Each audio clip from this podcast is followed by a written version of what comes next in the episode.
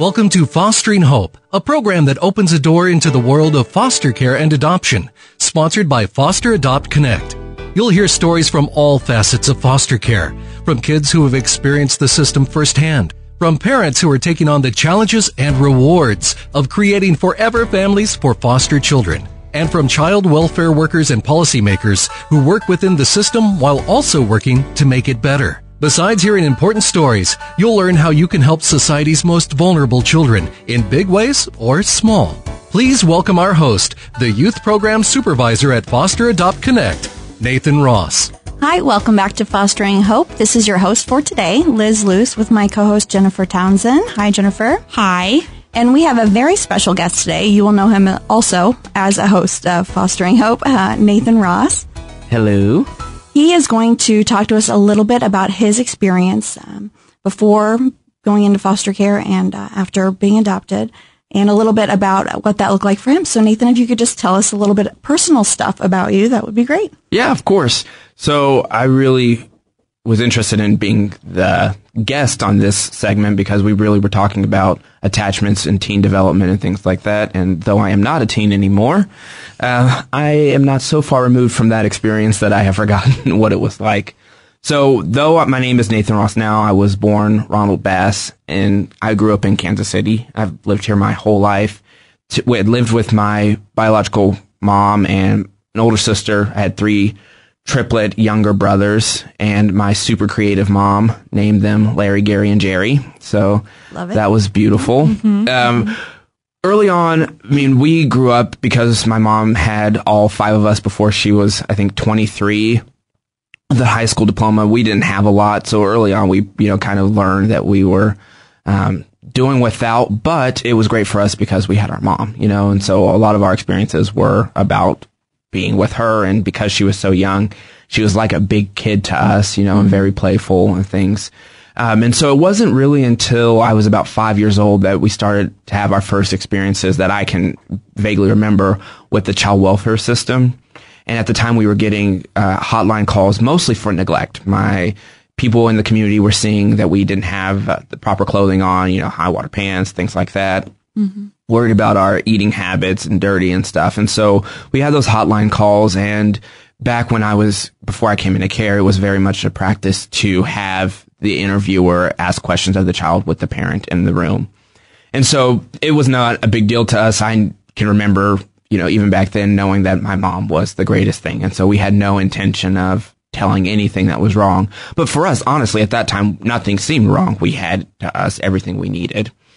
And so about the time that I was seven, really there started to be that shift in our family. My mom struggled very, she had a very difficult time managing being a parent of five children and trying to maintain any relationship with a, a significant other. Mm-hmm. So my biological sister, Katina, and I share the same father. And then the triplet brothers have a different dad and they're biracial. And so both dads were out of the picture before I could remember. And my mom continually had different men in the house. Um, and again, it was that struggle because we couldn't go anywhere and they could. And so we pretty quickly got put on the back burner. We were those kids who you weren't supposed to be seen or heard. You know, we stayed in our rooms, we stayed very quiet, or there were consequences. And we grew up in a community where having spankings was no big deal. People mm-hmm. used switches and belts. That was the norm. You knew you respected your elders. You knew yes, ma'am, yes, sir. You were always very, you know, appropriate. And if you weren't, anyone who was in your family line or was associated with your family or went to the same church as you could spank you. And so things now that would get someone hotline quickly were things that were okay for us. But again, we started to recognize that the things that we were getting um, beaten for were starting to become really just ridiculous, you know, things like walking across the upstairs and because the floor creaked, mm-hmm. you know, it disturbed my mom or asking when we were going to eat. Um, things like that, or just because she was having a bad day and wanted to take her frustrations out on us. Um, so even while all that was happening, though, for me, she was still birth mom. She was still the person that took care of us, that showed enough love as we were developing that we had those attachments to her, that we had those connections with her mm-hmm. that made her again the greatest thing. And so as we started having more of those hotline calls and I started to understand what they were asking for, it was very much my purpose to make sure that they thought everything in our home was okay. And so they would ask, are you being fed? Of course we were. How did your mom discipline? Well, we go to timeout. You know, sometimes she will give us a little spanking, but it's not anything severe. Um, and, you know, kind of elaborate on stories that really, as we went further and further into the years with my mom, became a way for me to live out what we had hoped would be our reality.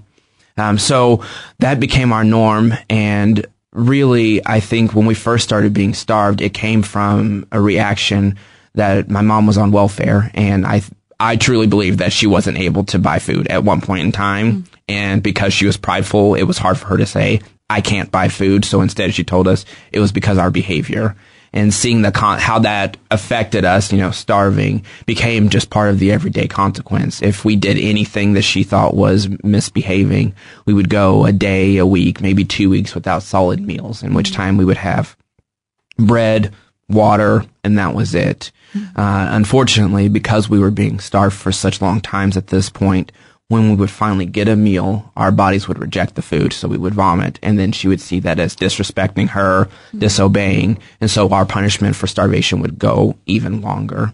Were you in school during that time? And I, we were in school at that time, and it, for me, school was absolutely nothing. I focused on getting food when I was at school. My whole thing was getting food and being the class clown. I wanted everyone to think that, again, my life was fine. And so I was the disrupting kid who couldn't focus and I didn't know anything that was going on with the lessons because we were going to school, but not all, not straight through. If we were on severe punishment, my mom would keep us at home to make sure we didn't eat at all. Mm-hmm.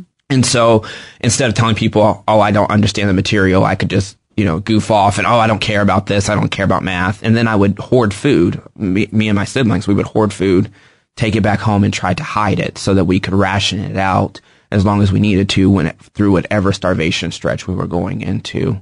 So you were the class clown at home or at school. At home, were you the primary peacekeeper or did you all kind of yeah, and so my mom was very good at manipulating people, especially her children. And so one of the things that she told me because I was the oldest boy at the time was that I had to be the man of the house when there wasn't one.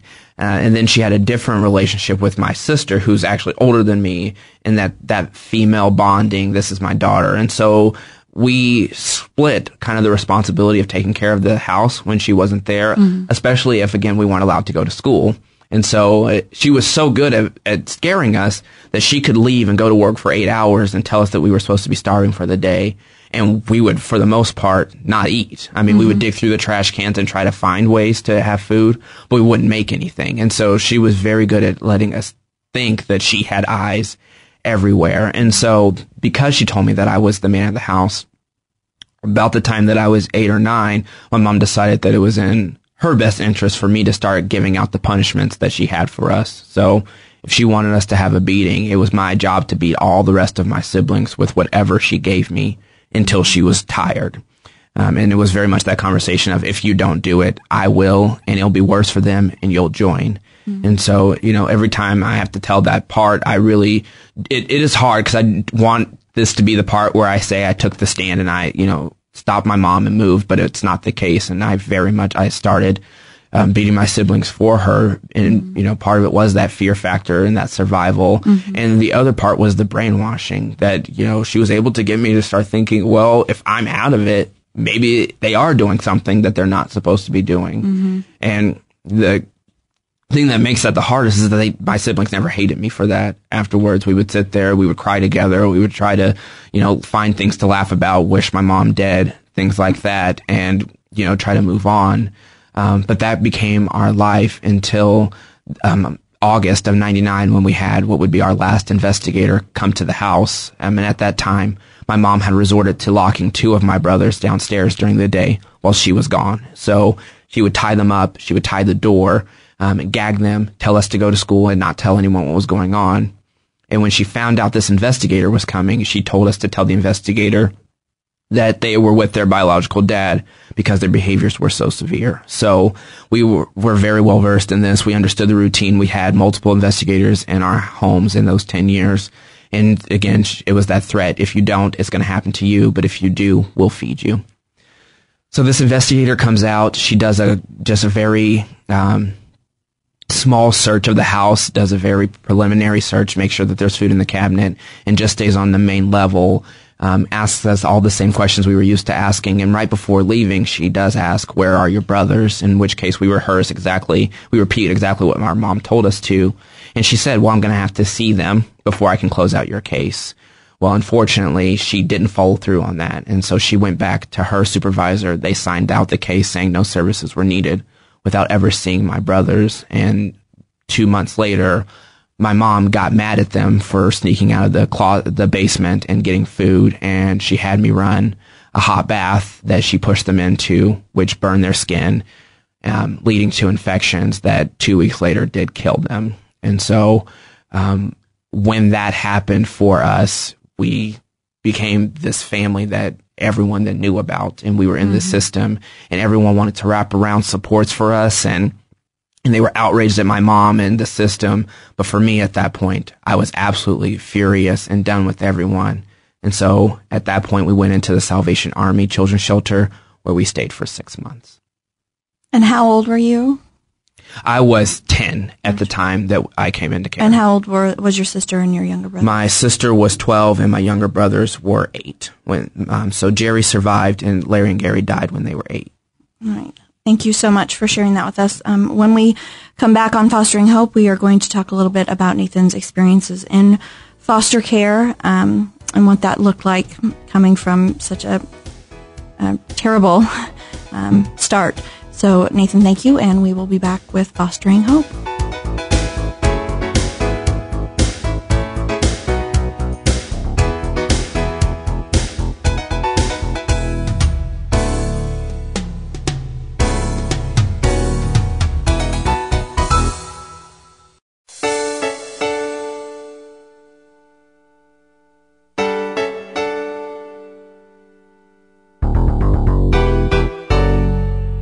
Welcome back to Fostering Hope. We are um, speaking with Nathan Ross, who is our host usually here on Fostering Hope. Today you get myself, Liz Luce, and Jennifer Townsend. He just went through telling us his story um, before coming into foster care. Um, thank you so much for sharing that with us. Um, I know that must be difficult. What um, we left off on was you going into the shelter with Yes. your siblings. So, can you tell us what that looked like for you entering foster care after the experience that you had? Yes. So we spent six months at the Salvation Army. And in that time, my biological father moved back from Indiana to try to get custody of me and my sister. And he was told that he would have to take my brother as well, which he agreed to do. So he and his wife came up and started visits with us and started that process. But we were very terrified of him. All we had were the stories of my birth mom who told me that he was abusive and that he, you know, hit her and knocked her teeth out and things like that. And so that's all we had to go on. So we were very adamant about not wanting to go with him. Um, through some circumstances and them finding out what was going on with his own family in Indiana, we ended up not going to live with him. And so we lingered in the, at the Salvation Army longer than tip, kids typically are supposed to um, be there before we were told we were going to a home in Belton, Missouri. So when we found out we were going to Belton, had no idea what it was. And in 19, it was 2000 at this time.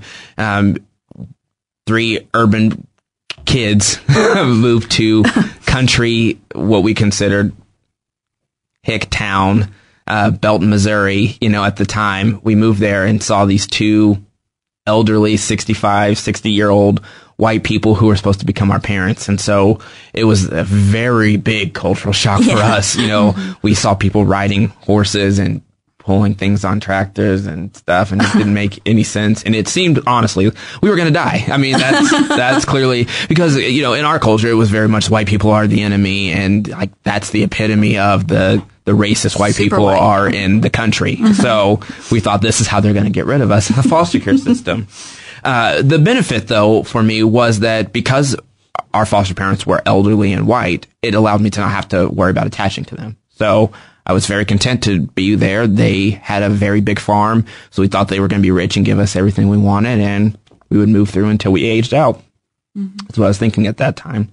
So when when you when you did move in, I know that you had said earlier because of the um, enormity of what happened in your case, the supports that surrounded you were huge. I imagine um, because it was such a high profile case that you had every service known to man offered to you. Um, what what does that compare to um, as far as what you see? You know, Now kids who are yeah who are just taken out for reasons that aren't so flashy. Yeah, and you're absolutely right because our our case was on every news station, and you know even nationally, our case was on the news. We had a lot of support. We had uh, caseworkers, of course, and a therapist. But we also had mentors and tutors. We joined a country club, got bikes donated. People gave us stuff from the community to try to, you know, help make things feel better. Um, we had every opportunity afforded to us that we needed, and it was it was great. Now I can see the benefit as an adult now, but as a kid, it was just stuff. You know, it was great that people were giving us bikes and you know we got to go swimming, but I didn't appreciate how much it was helping my life until I got to the you know my adulthood. So it was something that I ex- assumed was typical for kids in care until I started working in this field and realizing that kids who've gone through similar circumstances as I have, um, but didn't have the publicity that g- went with it, are bouncing around from multiple homes, aren't getting nearly the amount of supports, aren't having the stability that I was afforded, and are having a lot of those consequences that come from being abused and neglected. And we had a lot of people who assumed that we would have a lot of long-term mental health issues and developmental delays. And it, I honestly can tell you it's because of the supports that we had in place that shepherded us through that, that we were able to get to a place where we stabilized. And your your foster home that you lived in um, in Belton, they were your. I mean, it was a long term Yes. foster home. Yeah, they were. They we were very fortunate. We were again 12, 10 and 8 when we came into care, which we are all considered individually extremely hard kids to place. Um, you add the fact that we're siblings makes it harder. You add our story, it makes it even more difficult. And so the fact that we were able to stay together in one home before we went to our adoptive resources was amazing.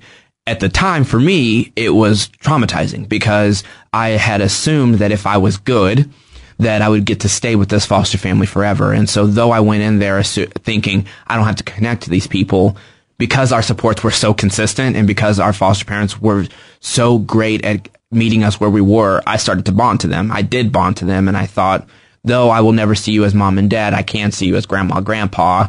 Um, I love you guys. I want to be here. Now, I'm not verbalizing that at 11 years old, but you know, those are the, basically the feelings. So when we were told we were going to an adoptive resource, I was devastated. I didn't understand why. And that was compounded by the fact that my sister and I ended up moving to the adoptive resource and my brother ended up staying with our foster family and getting adopted by them eventually. And So how did how did they manage to break down that wall? What I mean, what sort of um, things led you to be able to attach to them? Oh, uh, we were the hellion children. I mean, we were those kids that really you hear about the typical foster child, the kid that you know throws things, cusses, and stuff like. The we tried all of that because we found out that in foster care you can't be spanked, and so we did everything we could. It was you know a holiday for us, and our pa- the Jack and Kaylee they were so great. They were so great that they were very much that accommodating. They were, hey, I need you to go to timeout. Hey, can you, you know, stop? They didn't yell at us. They asked permission. They were, um, they gave us the chance to have the emotions that we were supposed to suppress when we lived with, you know, our birth mom. And they continued to, again, reinvest. They held us accountable though with school and, you know, told us you have to do homework, you have to meet these criteria. So we have those consequences, but in a very nurturing way. And that's what started to break down that wall. And so before I even realized it, it was never a conscious, oh, I'm deciding that I'm going to love you. It was mm-hmm. very much that over those two and a half years that we were there, because they kept reinvesting, we realized that no matter what we did, they weren't going to hurt us. Mm-hmm. And the same with our other supports, our mentors and tutors and things like that. That's when that wall started to come down. And so then moving to the Ross house, it all went right back up because, you know, I kind of convinced myself before going to Jack and Kaylee's that I didn't need anyone and that adults couldn't be trusted. And if they, you know, if I let them into my life, they would manipulate and hurt me. And so that got lessened with Jack and Kaylee and then went right back and I was blaming myself again. You know, I told you not to do this, you know, Ronald, because people will hurt you. Adults will disappoint you. Do you feel like you were um, able to make an attachment? I, and this um, is a question probably that you know now that you probably weren't thinking Mm-hmm. of then, but be, because you had that first five years where your mom was, you know, a very loving and, and non-abusive great mom until Mm-hmm. she, you know, couldn't handle what was going on anymore. Because you had that, um, during those very first years, do you believe it was easier to attach and to to get through that than it would have been had you been neglected from the very beginning? No, I for me it actually made it extremely difficult to attach, and it's something that even as a 28 year old today, it's still not easy for me to just attach to people. I at that time that was still my birth mom, and I put her above everyone else, with the exception of Katina and Jerry. Um, but so she was it. Yeah, I didn't want to attach to anyone, and that conflict made it extremely difficult. And then there was that abandonment and the worry of you know they're going to hurt me, and if she loved me and could do this, who are, what are people who have no connection to me going to do to me? And so it, I mean. It's hard to say what I would have been like if I was neglected, but I can say that it was extremely difficult because I wasn't super neglected all the time. There were good times with Mary. Um, so, So you knew that if you trusted someone, that anyone could disappoint you. right. Absolutely. Um, so we uh, will be coming back with Fostering Hope and speaking to you a little bit about um, what it looked like when you move in with the Ross family and what adoption looked like. And I'm very excited to hear all about that uh, when we come back on Fostering Hope.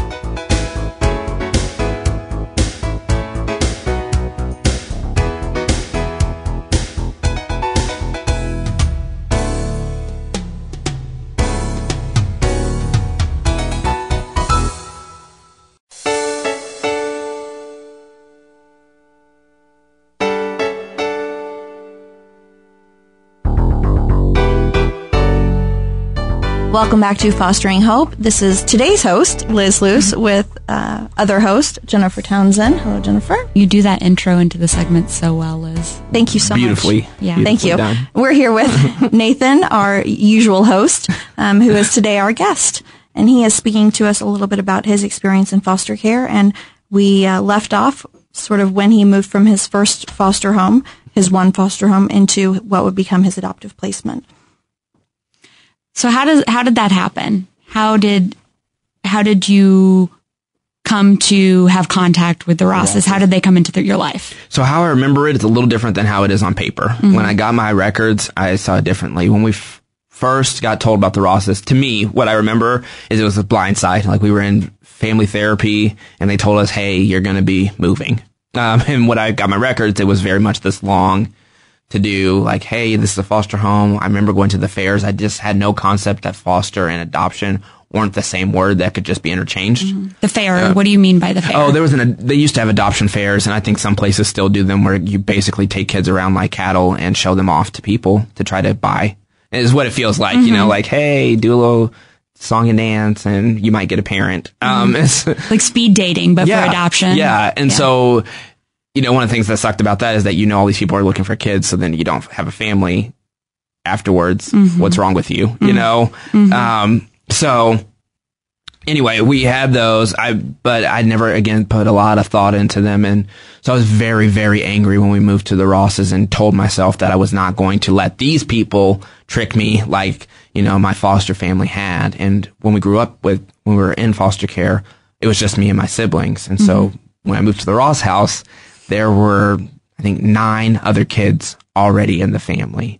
Um, so that was very shocking and terrifying. And I told people repeatedly that I did not want to live there. So you felt manipulated by your mother and then tricked by your foster family. Yes. So you're going into a pre-adoptive home, what would be your adoptive home, with that kind of looming over you. Exactly. So, okay.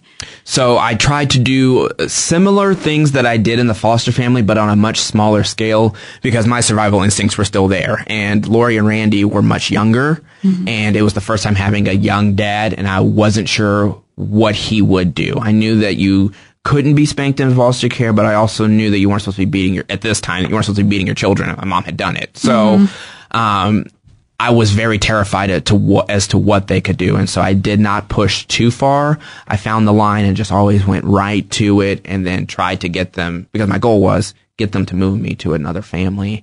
And I remember my mom specifically, you know, telling me and other siblings at the time, doesn't matter what you're what you do, you're stuck here. You know, basically almost like a threat. You know, you're in this family no matter if you want to be or not. And so, you know, it wasn't like it clicked, oh, okay, she really means it. But that, you know, those type of um interactions did start to kind of chip away at that for me. You said you wanted to be moved to another home. Did you have an ideal home? Did you have something in mind that you wanted rather than the Ross home? Um, I think honestly, it, there was a quite a long time that I still hoped to go back to my birth mom. At this time, I'm pretty sure I knew we weren't going to because I was I would have been 13 when I came to the Rosses, and so when I was living with my foster family, we found out that she was sentenced to multiple life sentences in jail, so we knew we weren't going back. But that was the only go-to that I had. I didn't know where else I wanted to go. I just knew I didn't want to stay there. Like the accountability was much more intense. Um, I had siblings who to me were awful. Um, you know, they, I did not like having other people and other kids with other, you know, personalities who could they could hit me, you know, if they wanted to. They didn't sign up to be foster parents. Um, you know, I didn't like having to do all those interactions when it was just me and my siblings. I was used to a certain amount of really authority over them. You know, I was raised that way. And so having older siblings for the first time who were stable and who were like, a little boy, go sit down. it- I mm-hmm. hated it. I hated not having the most control. And so I wanted to leave repeatedly. Um, you had mentioned in the first segment that school was really just a place to be a class c- clown and to try to get food. So, um, obviously at this point in your life, present day, you're a college graduate, successful, you know, man. Um, what was school like for you when you were in the Ross home?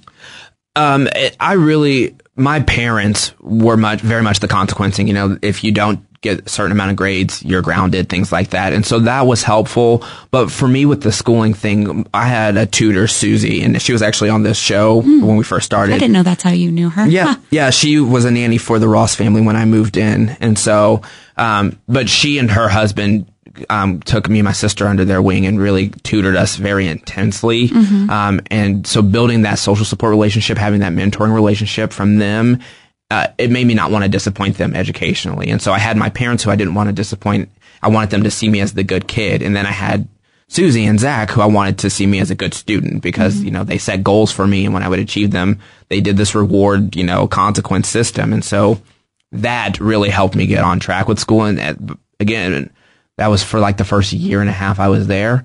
Um, and once I got on track, they kind of backed out and it just became my norm. And my expectation once I met it was that I continued to meet it. And so, um, that's really what changed me for school is finding those people that kind of kicked me in the butt and said, you have to, And I know it really actually worked well for Katina too. She ended up giving the valedictorian speech right. at her um, alternative school. Right. Yeah. it was absolutely. amazing. And so, because we we were behind. I mean, we started to catch up when we were with um, Jack and Kay, but we there were pieces in middle school that we didn't realize we didn't get, Mm-hmm. and then going into high school, we realized we were a little behind on. And so, Mm-hmm. honestly, without the support of my parents and without the support of Zach and Susie, and Susie especially, who went with me to my freshman um, high school and said, "Hey, don't hold him back. Please let him be in this class so that he can get on track." With his Mm-hmm. students, those are the things that changed my academic trajectory. Mm-hmm. So supporting you, but also advocating for you. Yes. Um, to other professionals. Very direct advocacy. Mm-hmm. Very much. It really did. It shaped the course of my my life. Mm-hmm. obviously at some point you started to stabilize. I mean, outside of school specifically, you started Right. to stabilize in the home. Can you speak to how that came to be a little bit? Yeah, uh, one of my sisters, Emma, was the first person that um, greeted me and, and my sister Katina when we got there, and she was eight years old at the time, but she just was kind of like, "Oh, cool, new kids," and so she instantly we had bonded, and she helped me feel like the family was good. And I was asking her all types of questions, like, "Hey."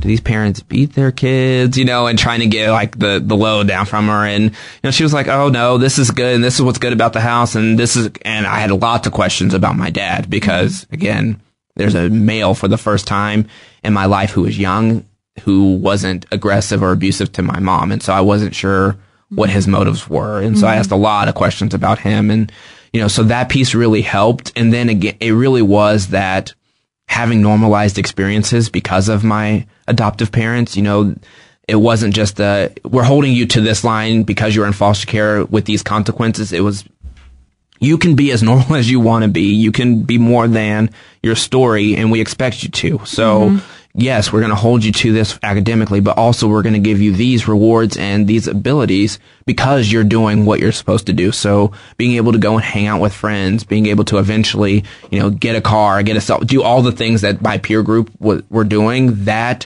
was very important. And also, I mean, the part that people often miss is that I was developmentally behind. I mean, I missed out on a lot of childhood experiences. Mm-hmm. And so my parents were very good about letting me be eight, nine years old when I was at home and then being 14 or 15 when I was Oh, at wow. school out with my peers because uh-huh. that's what I needed. I needed to What did that look like? so I mean, I mean, honestly, Emma being my sister, she was the only person who was there in my age group. She played with dolls, and so I played with dolls with her. You know, I would mm-hmm. do whatever it is that she was doing, and then we would play make believe, and we would do all that stuff. And so I found, and then I would go to middle school, mm-hmm. and you know, have to be with my peer group, and of course, be with the boys. And so the card games, the Hot Wheels, the Nerf guns, all that mm-hmm. stuff. Loved it. And so it was really going back and forth with that balance. But I was never shamed when I was at home. You know, it was mm-hmm. never, you're a boy, you're a 15 year old boy. Why aren't you acting like it? And so by the time that I got really into the later por- middle, late parts of high school, I was really pretty much on target. Um, developmentally, I had a, once I had a job, really everything started to flow. Um, I got a job and started to get on there. So by the time I went to college, it was people who I eventually found out my story had no idea that I came from the life that I did. And it's really because I had that experience when I was at home to really go through those formative years quickly, um, but still have the ability to do so. How old were you when you were actually adopted by the Rosses? I was adopted when I was 13 or 14. I can't remember how old I was. Um, cause it was in between semesters. And so I can't remember if it was right after the semester when I would have turned 14 or right before. So I think I was 13 when I was adopted. Did you know? Did you notice any big change? Did you feel notably different immediately following your adoption? No, and um, it was one of those things that was progressive. I felt re- a little bit relieved that I was, uh, you know, I got to change my name, and so I was a Ross, and so I knew that they were my parents.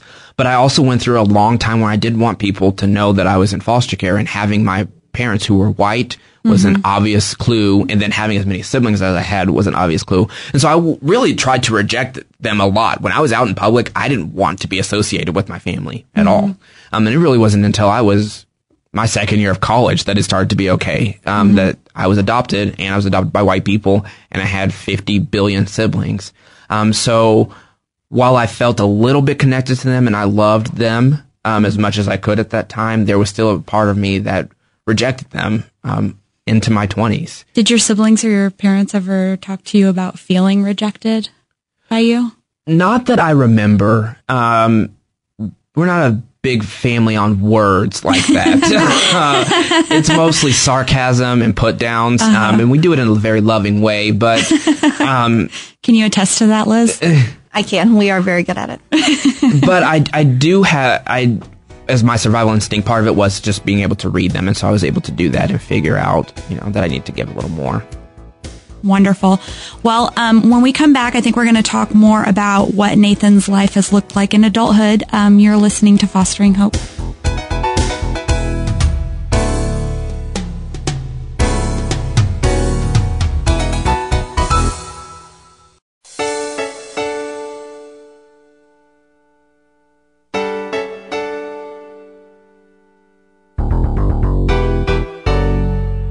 Welcome back to Fostering Hope.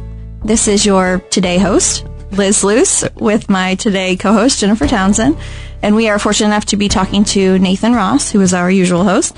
He has um, very wonderfully told us his story. Thank you so much for that. And let us know about his experience with foster care and um, being adopted. Now we kind of want to go into you are a seemingly pretty successful adult. Um, you seem pretty normal. Seemingly, Yeah, mo- most of the time you seem pretty normal. Yeah.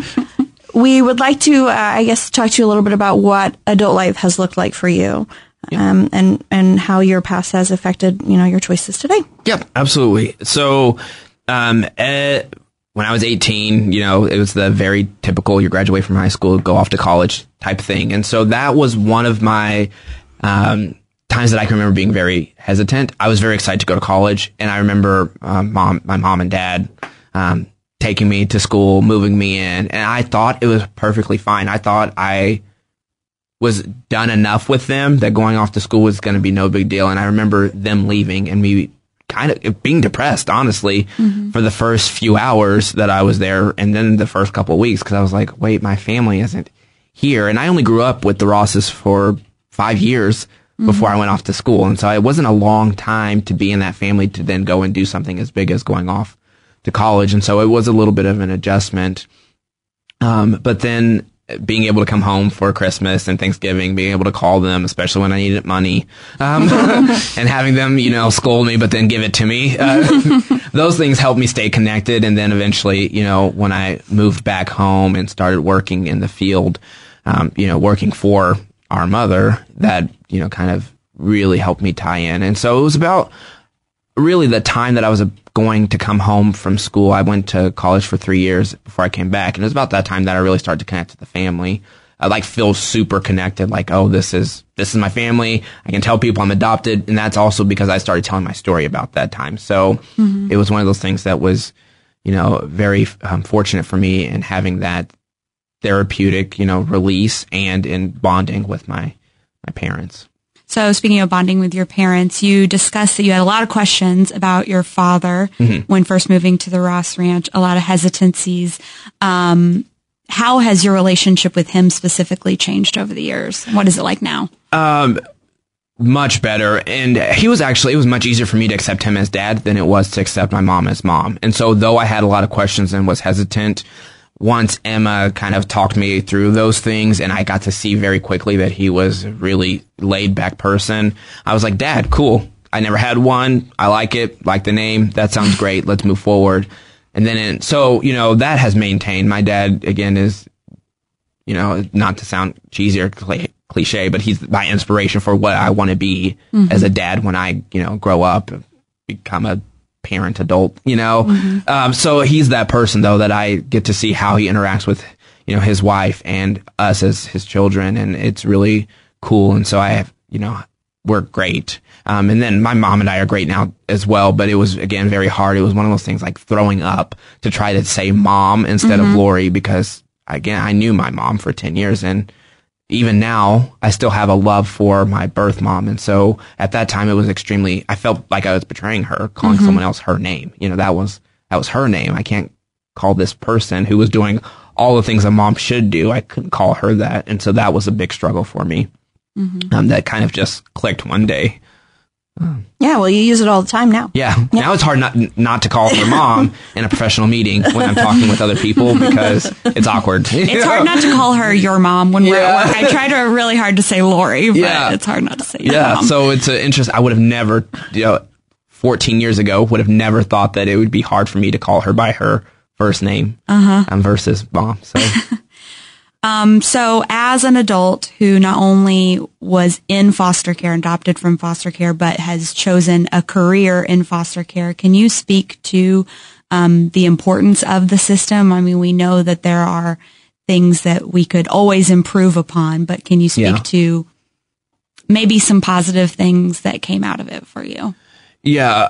Um, because I had such a great experience in foster care and, and finding an adoptive home, that's my motivation for why I'm in the system. Again, as an adult, finding out that my my experience was atypical, it kind of fr- it, not kind of it extremely frustrated me. Mm-hmm. Uh, and then hearing about kids aging out would just broke my heart. And so, seeing all the things that have changed since I've been in this field for the last five years has been really cool. A lot of the community supports that are there wrapping around kids.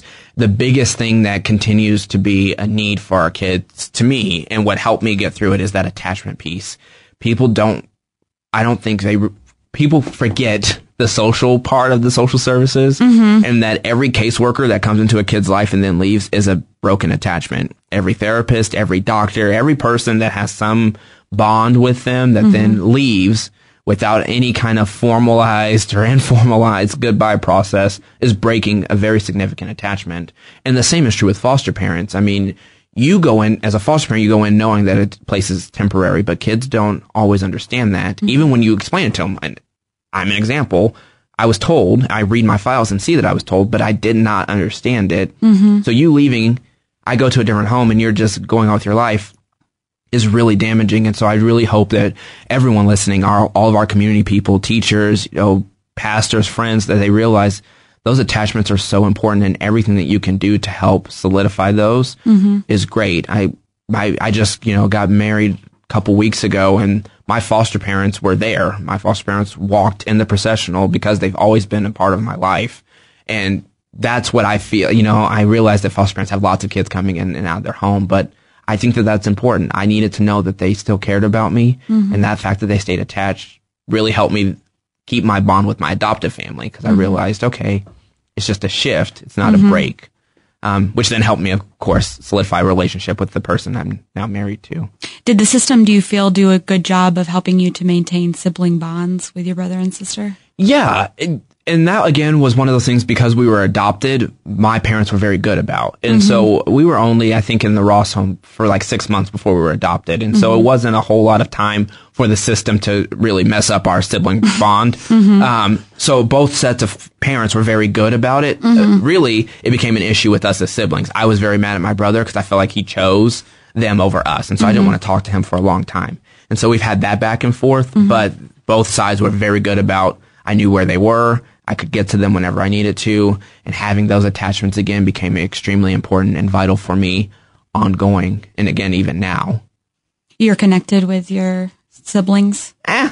I know where they are. I mean, it, it You probably talk those- to them as much as I talk to my brother. Yeah, it's one of those things where I've learned, thank God, that siblings, even from all walks of life, have those issues where it's Mm-hmm. not necessarily because you're blood that you're super bonded. And so we're all kind of doing our own thing right now. Yeah. But it's one of those things that we also are there when we need each other. And Yep. so that's, you know, important. And And I will point out, Nathan, that you are basically, I don't know how you were not my biological sibling because uh, we basically.